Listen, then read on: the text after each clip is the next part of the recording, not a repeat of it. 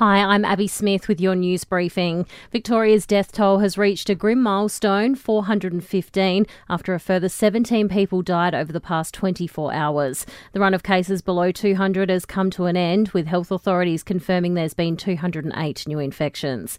Premier Dan Andrews confirming there's more mystery cases, while things are improving for our heroes on the front line. There are 3,920 cases with an unknown source, an increase of 82. Uh, 536 healthcare workers who are active cases, so those numbers are coming down. Every healthcare worker who gets this virus is obviously a concern to us. In Queensland, there's been two new cases overnight, both linked to the Brisbane Youth Detention Centre cluster. New South Wales has recorded four new cases, with two of those returned travellers in hotel quarantine. One case is linked to the Apollo restaurant cluster, while another is under investigation, the hotel security guard reported yesterday.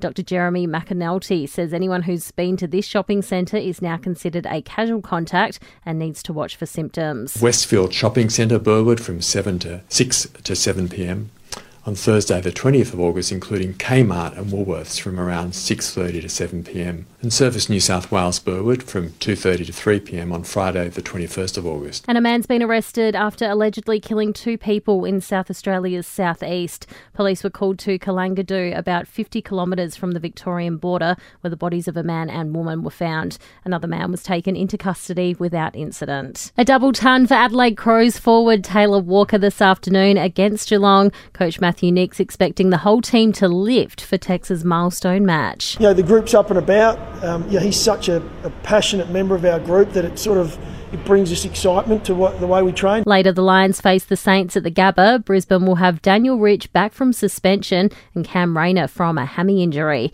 And tonight, it's West Coast against the Giants at Optus Stadium. GWS have Toby Greene back from his hamstring problem.